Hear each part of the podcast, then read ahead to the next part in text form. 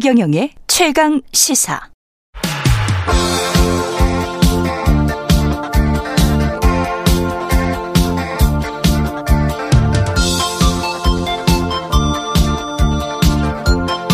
네, 젊은 정치인들과 함께하는 기운찬 코너 젊은 토론 시간입니다. 김용태 전 국민의힘 최고위원, 장, 장경태 민주당 최고위원 자리하셨습니다. 안녕하십니까? 네, 안녕하십니까? 국민의힘 전 최고위원 김용태입니다. 예. 네, 현 최고위원 장경태입니다.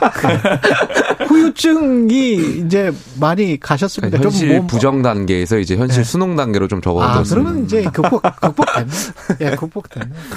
예, 아, 그리고 이거 시작하기 전에 앞서 정동윤 전 장관 나왔는데, 여론조사를 말씀하셔서 제가 자세한 개요를 설명드리겠습니다.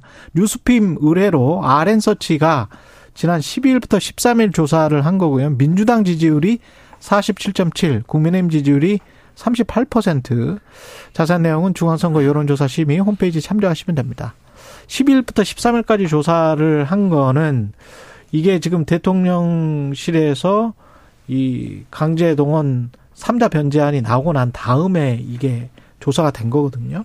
그 다음에 민주당 지지율, 국민의힘 지지율이 이렇게 좀 변한 것 같은데 어떻게 보십니까? 이 3자 변제안이 영향을 미치고 있습니까? 지금 국민 여론에? 지금 오늘 삼전도의 굴욕 날 아니겠습니까? 그러니까 일본의 변, 그러니까 저희가 계속 학폭 피해자가 예. 학폭 가해자의 치료비까지 배상하는 아니다라고 지금 주장하고 있는데요. 아. 저희가 식민지 피해국인데 왜 식민지 피해국이 일본의 배상금을 우리 기업이 부담합니까? 그리고 심지어 이렇게 일방적으로 일본에게 엄청나게 굴욕적인 이 합의를 해놓고서 기시다 총리가 쫓아와서 90도 절해도 시원찮을 판에 지금 우리 대통령이 일본을 가서 머리를 조아린다? 이거는 정말 있을 수 없는 일이고 오늘 아무튼 지켜보겠습니다만 또 다른 어떤 안이 나올지 모르겠으나 여러 한일 뭐 군사 동맹 안이라든지 뭐 상호 뭐 방위 조약 군수 지원 조약 이런 여러 가지 정말 굴욕적인 어떤 합의가 나올지 모르겠지만 어 부디 어, 더 이상 국익을 또 대한민국의 역사를 팔아넘기는 일은 없었으면 좋겠습니다. 김영태 최고원. 어, 이 제3자 변제안에 대해서 많은 제 주변의 국민들과 이야기해보면 다들 이런 말씀 하세요. 머리로는 이해가 되는데 음. 가슴으로 음. 이해가 안 된다. 그러니까 음. 이게 한일 관계를 위해서 물론 과거사의 문제가 계속 65년 이래로 꼬여 있어서 지금 이 문제를 해결하는데 양국 간에 여러 가지 문제점이 있습니다만 앞으로 나아가야 된다는 것은 국민들께서 다 이해하고 계세요. 근데 다만 네. 여기에 대해서 뭔가 대한민국 국민의 자존감이나 자존심이 좀 어, 떨어지는 것 같아가지고 굉장히 안타까운 마음들 갖고 계신데요. 저는 이 제3자 변제안이 현실적으로 객관적으로 나아갈 수 없는 방안이라는 점을 인지하고 있고 대통령과 국회에서 그렇다면 국민과 또 이 관련해서 피해자분들을 설득하는데 보다 더 주안점을 둬야 되는 것 아닌가 그런 생각을 해봅니다. 백보 양보에서 2011년에 민간끼리 가령 피해자 단체와 미쯔비시 간에 이야기가 나왔던 뭐 그 그래서 미쯔비시가 문구에 넣었던 어, 이 정도면 어떡할까요? 라고 했던 그 정도도 지금 못 받아낸 거 있잖아요. 힘든 고생, 유감, 뭐, 이 종, 뭐, 어떤 하, 한마디라도 네. 100번 양보해서 한마디라도 해줬으면 좋겠어요, 사실, 정말. 그러니까 오늘 네. 뭐 어떤 회견이 있을지 모르겠습니다만, 네. 저는 당연히 그 김대중 오부치를 계승한다로 음. 끝나서 안 되고요. 그 개성한다에 플러스 알파, 일본이 어떤 것을 잘못했고, 어떻게 반성하겠다 정도의 워딩이 반드시 들어가야 된다고 생각합니다.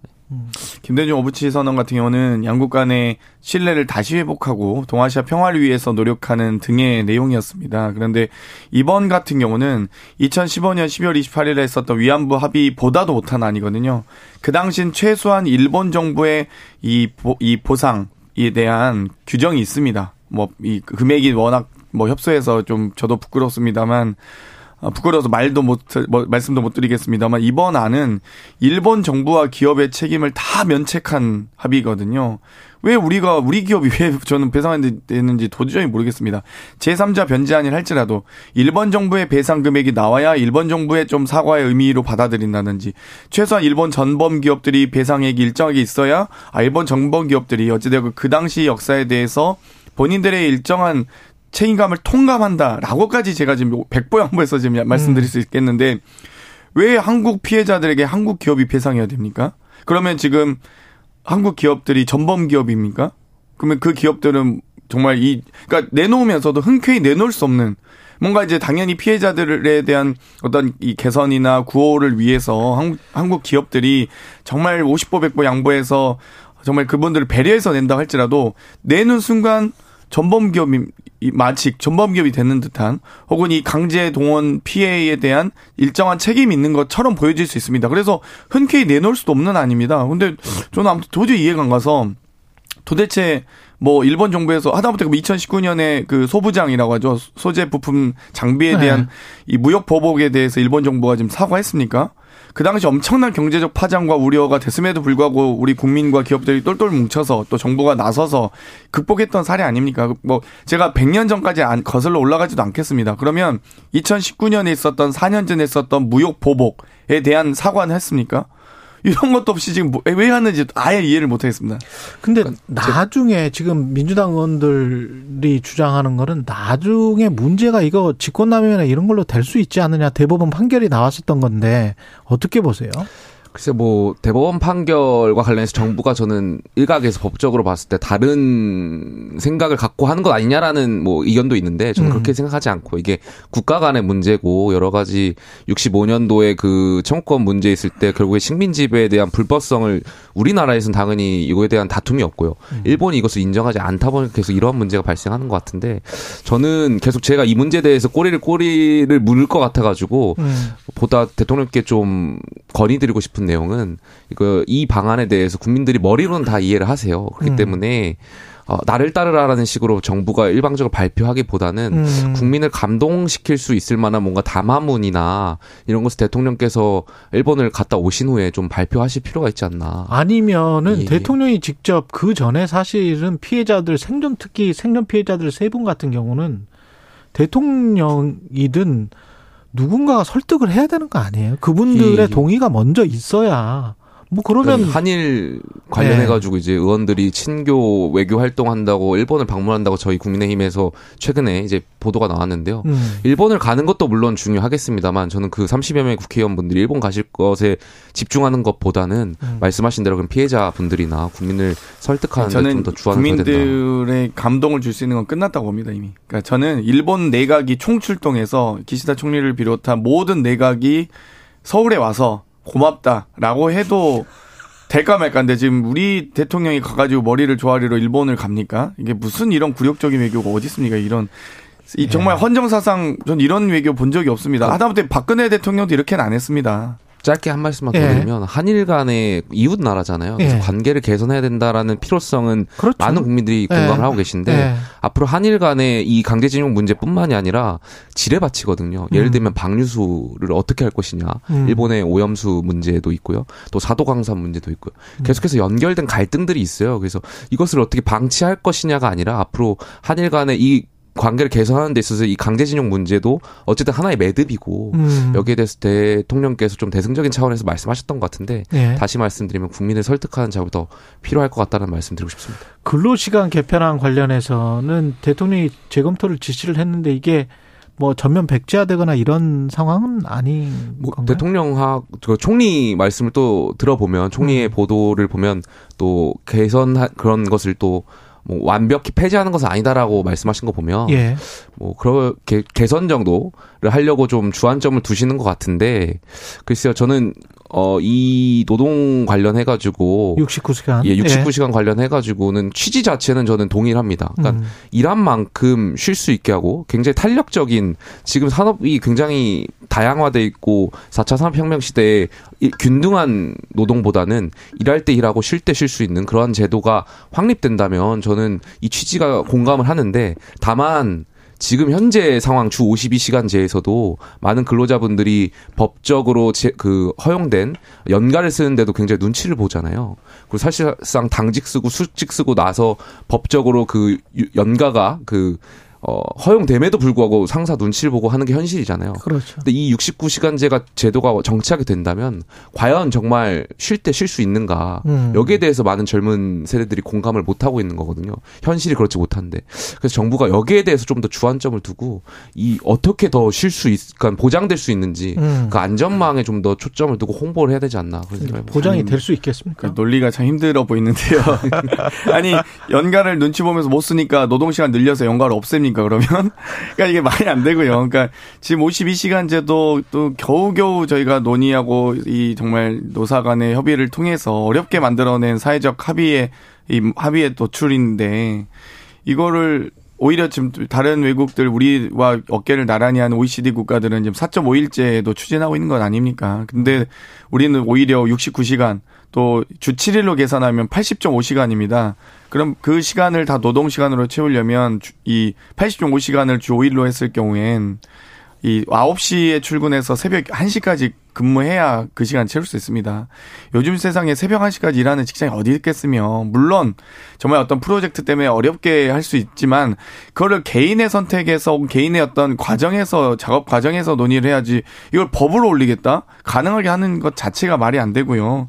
그렇기 때문에 뭐 저는 젊은이들 뿐만 아니라 많은 분들이 이 노동은 거래의 대상이 아니다라는 얘기를 합니다. 그렇기 때문에 하다못해 임금 협상을 이렇게 해보십시오. 임금 협상을 정부가 나서서 했으면 좋겠다. 혹은 뭐 월차 수당, 주유 수당 좀 더 올려주겠다. 이런 논의를 했다면 아마 많은 직장인들께서 좋아하셨을 겁니다. 그런데 지금 첫 지금 노동 정책 시작이 노동 시간 음. 69시간 증가 이건 정말 많은 분들이 지탄할 수밖에 없습니다. 예. 김기현 신임 당 대표죠. 그리고 이재명 민주당 대표 어제 만났는데 두 대표 발언을 잠깐 듣고 국민의힘 이야기, 민주당 이야기 좀 해보겠습니다. 저희들도 이제 정상 체제를 복구했기 때문에 자주 찾아뵙고 또 시간 되면 찾아오시기도 하면서 뭐 격주 단위로 한 번씩 만나든지 또 식사를 해도 좋고 어느 형태로 아주 다양한 형태로 공개 비공개 형태로 협의 대화 채널 계속해 나갔으면 좋겠다 말씀을 드립니다. 공통 공약 추진단을 좀 구성해서 정책 협의회도 좀 만들고 우리가 공통으로 국민에게 약속했던 정책들을 좀 신속하게 입법할 것 입법하고 정책으로 만들 건 좀 만들어서 집행을 해보자는 말씀을 오늘 오신 기회에 다시 한번 또 드리도록 하겠습니다. 네, 국민의힘은 지금 어, 이 신임 당 대표가 아, 바뀐 다음에 뭔가 좀 대화나 협력 무드로 돌아선 건가요? 어, 일단은 취임하셨고, 대표께서 예. 그 취임, 뭐, 인사차 양당이 만난 거지 않습니까? 그래서 저는 일단 보기 좋았던 것 같아요. 뭐, 잘 아시겠지만, 그렇죠. 국회 본청 들어가시면 로텐더홀 기준으로 우측은 국민의힘 당대표실이 있고, 좌측은 민주당 당대표실 있잖아요. 불과 한 500m 정도밖에 안 떨어져 떨어져 있지 않는 것 같은데 그러니까 자주 만나셨으면 좋겠다라는 말씀 좀 드리고 싶고 음. 두 번째는 어제 이재명 대표의 발언에는 지금 조금 전에도 나왔습니다만 저는 좀 이해할 수 없었어요. 그러니까 공통 대선 공약 추진단을 만들자라고 제안을 하셨는데 그러니까 대통령제에 대한 이해가 좀 떨어지시는 것 아닌가. 당연히 국민들께서는 윤석열 대통령의 당시 후보 시절의 공약을 보고 대통령의 정권을 만들어 주셨고 그렇다면 여당으로선 책임 있게 이 공약들 추진하는 데 있어서 야당이 협조하셔야 되는 되는데 이제 와서 발목 계속 잡아오시다가 이제 와서 공통 공약에 대한 추진단을 만들자? 저는 그 정치적 레토릭에 불과한 거 아닌가 생각합니다. 음. 사실 여야가 선거를 하 면서 경쟁을 할 때는 여러 가지 어떤 중도 확장성을 비롯한 여러 민생 현안에 대해서는 거의 대부분 공약이 많이 비슷한 부분도 있습니다. 물론 다른 부분도 있지만 어 그런데 예를 들면 5.18 정신을 헌법에 수록하겠다. 라고 공약 아닙니까? 윤석열 대통령? 저희 그거 공약 동의하거든요. 그럼 그런 공약 추진할 수 있는 거 아니겠습니까? 여야가. 그러니까 물론 이제 헌법 개정상이기 때문에 음. 그럴 수 있지만 최소한 5.18 정신을 어 제대로 이유 받을 수 있도록 하겠다라는 건 뭐 공약상이기 때문에 당연히 저희도 동의하기 때문에 그런 걸 포함해서 여러 가지 기초생활 수급자에 대한 지원이라든지 여러 이, 이 건강보험에 대한 뭐 이 차상위 계층에 대한 지원 등등의 비슷한 공약들이 있습니다. 이 워딩은 달라도 음. 그런 부분에 대해서 저희 는 함께 민생 현안을 입법으로 처리할 수 있는 것들을 여야가 함께 논의하자라고 좀 말씀드리고 싶고요. 뭐 사실 비단 김기현 대표뿐만 아니라 윤석열 대통령이 보다 더 국민과 가까워지기 노력해야 될 때라고 봅니다. 저희가 여러 차례 조건 없는 용수회담도 제안했고 또 용수회담뿐만 아니라 그러면 여야 당 대표와 지금 이제 정상적 체제로 돌아왔다라고 하셨는데 지금 이준석 대표 체제를 비정상적 체제라고 생각하시는지 모르겠으나 네, 비대위 체제 비대위 체제겠죠. 뭐 어떤 근데 워낙 요즘에 이 규탄을 많이 하시다 보니까 오해가 생기는데요. 어찌되었건 저는 이제 뭐 정상적 체제라고 하니 이 야당 뭐 대표랑 여야 대표와 네. 대통령께서 함께 좀 만나셔서 음. 뭐 공약 추진도 아니어도 됩니다. 뭐 형식은 전 중요하지 않다고 보고요. 음. 이좀 필요한 민생 현안들 지금 여러 가지 금리 인상으로 인한 채권 만기 도래가 좀 우려되고 있습니다. 여러 가지 지금 안신 전환 대출 시행해야 되는 거 아니냐. 고금리 시대에 여러 그 금리 인상 폭에 대한 여러 민생 현안들이 많기 때문에 어 그런 부분에 대해서 저는 함께 또 그건 다 입법 사항입니다. 노동 시간 69시간도 입법 사항 아닙니까? 뭐 물론 저희는 동의하지 않습니다. 이런 69시간 같은 말도 안 되는 노동 시간 음. 개정안에 대해서는 동의하지 않지만 동의가 가능한 안에 대해서는 협의하자. 이렇게 말씀 드리고 싶네요. 아까 윤상현 의원이 그 김기현 대표의 연포탕 그리고 그런 어떤 당직 인선에 관해서 비판을 하면서 그렇게 연포탕을 하려고 했다면 그러면 천하람 뭐 안철수 이런 사람들을 만나서 그 사람들과 함께 당직 인선을 논의를 하고 그리고 지명 발표를 했으면 훨씬 더 그게 나았을 거 아닌가 뭐 이렇게 이야기를 하더라고요. 어떻게 보세요? 그 부분에 있어서는 동의합니다. 예. 약간 김기현 대표께서 연포탕 연포탕 말씀하시는데 음. 그러니까 말과 행동이 좀 다른 것 같아요. 음. 그러니까 말로는 연포탕 연대와 포용을 말씀하시지만 사실 당직 인선에 있어서 말씀하신 대로 그러니까 사무총장, 조직부총장, 전략부총장은 윤핵관이라고 하는 분들, 그러니까 친윤이라고 하는 분들의 어, 대다수가 다 차지했단 말이죠. 근데 음. 이 3인이 왜 중요하냐면 가령 저희가 당협위원장을 임명하는데 조직강화 특별위원회라고 있습니다. 그렇죠. 그러니까 당규의 7인 이내로 임명하게 되어 있는데 이 앞서 말씀하신 세 분, 음. 어, 사무총장하고 부총장이 당연직으로 들어가기 때문에 어. 사실 저희가 당협위원장이 32곳이 비어 있습니다. 그럼 당대표 체제 바로 당권을 어, 장악하기 위해서 당협위원장 임명을 할 텐데 어. 이 부분에 있어서 아무래도 용산의 입김이라든지 아니면 그러네. 당연히 이 세 분의 입김이 강하게 작용할 거기 때문에 어. 이것은 연대와 포용하고 좀 멀지 않을까에 대한 아쉬움이 있고요. 근데 안철수 황교안은 만났단 말이죠. 예, 예. 전당대회 이후에. 근데 천하람은 왜 안 만나요?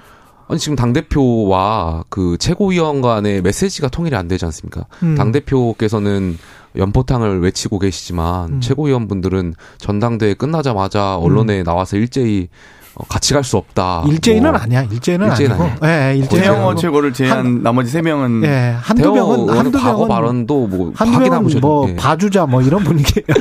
그 메시지 통일이 안 된 상황에서 예. 천하람 위원장이 약간 신뢰할 수 있을까에 대한 의문도 있는 것 같고 그러니까 이러한 부분이 좀 획일화되고 좀 메시지가 통일된 다음에 아마 만나려고 하지 않을까에 대한 천하람 후보는 만나자고 하면 만나는 거예요?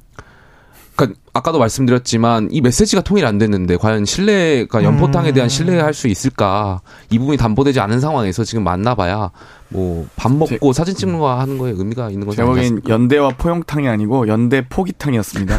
그래서 보면은 이게 준비하고 오셨는데 그러니까 아니 그냥 아니 연포탕인데 낙지가 없어요. 그럼 배추탕이죠 네. 뭐. 근데 어. 어찌되었건 이 사실 전당대 끝나면 낙선자들 패배자들에 대한 이 여러 가지 포용과 이 화해, 화해 음. 어떤 배려의 제스처들이 나오거든요. 기본적으로 아주 그건 기본인데 이게 인성이 좀 의심스러운 정도예요. 그러니까 그냥 끝나자마자 이것들 뭐 역적들 다 몰아내야 된다, 뭐 다 추방해야 된다. 거의 무슨 추방 거의 도편 추방법인 줄 알았어요. 그래서 저는 뭐 거의 살, 살생부를 쓰고 있지 않습니까? 김용태 살생부 이렇게 막 쓰고 있어서 정말 전당대 지금까지 정치사 중에서 각 정당사에서 이렇게 이, 이 낙선 후보에 대한 배려가 없는 때가 있었나 이런 생각이 들고요. 아무튼 연포탕을 우리가 의미를 좀 잘못 생각했다. 연대 포기탕이다. 라고 좀 다시 한번 말씀드리고 싶습니다. 고대 출신은 아니시죠? 네. 네. 아닙니다. 잘못 받아들일 수가 있어요.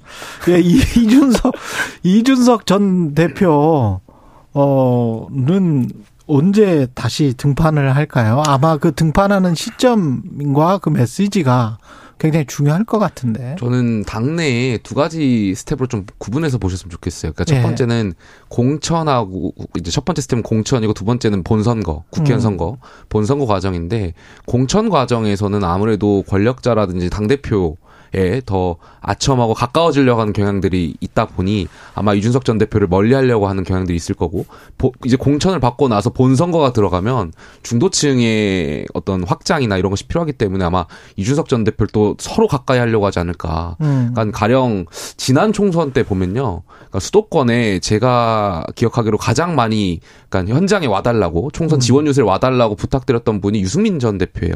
아. 예를 들면 지난 지방선거 같은 경우에는 그렇게 당 대표에 대한 비판이 있다가도 지방선거 단체장들이 이준석 대표 지역 지역에 지방 유세 와달라고 정말 쇄도했거든요. 음. 그러니까 실제 본선거 들어가면 아무래도 이 당장 본인들이 이제 당선되느냐 마느냐가 걸려 있기 때문에 그때는 아마 이준석 전 대표를 다 찾지 않을까에 대한 생각이 있습니다. 민주당은 지금 어, 어떻게 된 겁니까? 지금 내용이 계속되고 있는 건가요? 아니면 잠겨져 있는 건가요? 어, 떻게 요즘 봐야죠? 이제는 수습 국면이라고 보고요. 수습 국면. 예, 많은 의원님들이 혹은 뭐 이 의원 모임에서도 이재명 대표 체제로 어, 똘똘 뭉쳐서 윤석열 정권의 이 무능과 무책임, 무기력에 대해서 규탄해 나가야 된다라는 의견으로 음. 심지어 문재인 정부 청와대 출신 의원 모임에서도 그랬고 뭐 어제 있었던 더미래 의원님들과의 관담에서도 그렇고 뭐 여러 가지 지금 사퇴 요구나 이런 것들도 물론 그것도 저 누가 한지는 모르겠는데 어. 저도 모르겠습니다. 근데 네. 그 언론을 통해서 보면 한 익명의 의원님이 어. 이 자꾸 이런 얘기를 하셨다 이렇게 돼서 그 부분에 대해서 뭐 제가 코멘트하기는 어려운 것 같고요. 어쨌든 그런 요구들 자체가 아 이제 뭐뭐 뭐 언론에서만 확인했지 당내에서 있지는 않고 또 그런 부분들이 다 수습되는 과정이다라고 보시면 될 것 같습니다. 그러니까 당원들과 이른바 비명계 의원들 사이에 지금 갈등이 있는 겁니까? 그리고 이제 저 위에는 이재명 그 대표와 이 삼자 간에 뭔가 갈등이 있는 거예요? 없다 하겠죠 또. 근데 당원들께서도 근데 이제 네. 당원들께서도 당원들의 의견은 워낙 다양하긴 하니까요. 아. 그런데 이제 그 다양한 의견들이 좀 일부가 조금 더 많아 많이 도, 노출되는 것도 있는 것 같고 음. 혹은 모르겠습니다. 저 이게 진짜 당원이 맞나 싶을 정도로 오히려 그럴 정도로 제가 저희가 이제 막 수박 칠적이다 이런 웹자보에 대해서 어 거의 사실상 이 모욕에 가까운 그렇죠. 사안들도 있기 때문에 예. 저희가 이제 고발 경찰 고발까지 수사 의뢰까지 할 고민도 하고 있습니다. 아, 법률부터 하고 있습니다, 실제로. 아, 그런 그런 거를 퍼뜨리는 사람들에 그렇죠. 이건 약간 악의적이고 이간질책이기 아. 때문에 아. 도저히 우리 당원이라고 생각하기는 어렵다라고 보고 실제 만약 우리 당원이어도 그 당원에 대해서는 충분한 책임을 물을 생각입니다. 아, 투머치 강성 지지자들에 관해서는 책임을 좀 묻겠다. 그게 뭐 자제를 요청하는 아, 자제를 저 고소는 하지 말아 주세요. 네. 당원한테 또 당내 대통령실도 고발하는 나라인데 뭐 그게 뭐 괜찮 아니 뭐 그러면 어렵습니까? 비명계 의원 지역 사무소 앞에서 트럭 시위를 하는 강, 이, 이 대표 강성 지지자 이 근데 그 네. 강성 지지자인지도 아직 신원 미상이거든요. 신원 미상이고. 그러니까 저는 그분이 누군지도 지금 좀 파악해 달라 그랬어요. 그 당이나 그 의원 지역 사무소에다가 그래서 음. 근데 이재명 대표를 되게 응원하시는 분인 것 같던데. 어, 당 대표 흔들지 말라고 아니요. 그, 근데 이제 그것도 그 메시지도 그걸 빙자한 그러니까 내용, 포장한 게 아닐까. 약간. 내용이 이제 뭐 내용은 본인은 와서 이제 지지는 할 수 있겠죠. 근데 음. 이제 문, 내용이 아니, 저도 다른 김기현. 대표 지지했거든요. 네. 아시겠지만 제가 공개적으로 발언했습니다. 김기현 후보가 꼭 당 대표 되셨으면 좋겠다. 네. 공개적으로 지지했기 때문에 저도 그런 마음이 그 비슷한 마음일 수 있다. 그렇죠. 그래서 네. 저는 누군지는 한번 알고 싶어요. 그분이 당원인지 실제 만약 진짜 이재, 이재명 대표 지지자시면 대표께서 하지 말아달라고 요청한 사안에 대해서 지지자가 거부할 이유는 없거든요. 그러니까 정도와 수준이 좀 지나친 네. 예, 지지자들이 있다. 아니 상식적으로 이해가 좀 안 가서 그 상식적으로 이해가 안 간다. 그 그러니까 자제를 요청했음에도 불구하고 간다? 그건 지지자가 아닌 거죠 사실. 어떻게 보세요? 수박임을 인증하는 겁니까, 의원님? 아, 저 수박 되는 거예요? 아니, 근데 저는 민주당이 좀 잘해주셨으면 좋겠어요. 그러니까 네. 제가 전당대회, 저희 전당대회 끝나고 나니까 저희 지지하시는 당원분이 이런 말씀 하시더라고요. 네. 그러니까 덜 지지하신 거겠죠. 그러니까 김용태를 뽑고 싶어도 지금 아. 워낙 민주당이 비상식적이고 비이성적인 행태를 하다 보니까 아. 대통령과 좀 어, 윤핵관들이 마음에 들진 않지만 나는 어디로 가냐 힘을 실어주기 위해서 찍었다 아. 그렇기 때문에 민주당 좀잘 저희는 당 대표를 지키기 위해서 똘똘 뭉치고 있는데 국민의힘은 당 대표를 탄핵시키고 비대위를 가고 마음대로 전대를 바꾸고 대통령이 당무 개입하고 대통령이 행정관들이 초대나고 그게 말이나 됩니까? 이게 이게 상식적이세요? 네. 그리고 젊은 정치인으로서 마지막 주제 이 전두환 손자가 폭로한 영상 글 같은 거는 어떻게 보십니까? 그 전에 또 김재원 최고위원이 5.18 관련해서 이상한 말을 극우적인 목사와 함께 했기 때문에 이게 좀 어, 정치적으로 좀 이슈가 될 것 같습니다. 어, 저는 일단 이 사실관계를 좀 더 확인해 봐야겠지만, 음. 글쎄요, 그 말씀하신 어제 폭로하신 내용에 일부분 신뢰에 가는 부분들이 있었기 때문에 이 부분에 있어서는 좀 수사기관이 좀 더 뭐 검은 돈의 실체라든지 좀 더 파악할 좀 여지가 있지 않나 생각해 봅니다. 음. 뭐 일단 그 대통령 퇴임 이후에 뭐 여러 가지 또 예우도 박탈된 상태에서 정말 많은 고액의 이 여러 식사나 이런 것들을 뭐 저희도 많이 제보가 들어오긴 하는데요. 예. 그런 부분에 대해서 어떻게 이 전두환 씨를 비롯한 일가가 그리고 뭐 캘리포니아의 와이너리까지 대농장까지 소유하고 있는 것 아니겠습니까? 외국에 혹시나 이 여러 비자금을 소위 검은 돈을 빼돌렸거나 그렇다면 정말 또 혹은 국부를 유치했거나 유출했거나 그런 사례가 있는지는 좀 확인해 봐야 되는 것 같고요. 어찌되고 호화 생활을 누린 것은 확인됩니다. 그렇기 때문에 이런 부분에 대해서는 충분히 소명해야 되지 않나.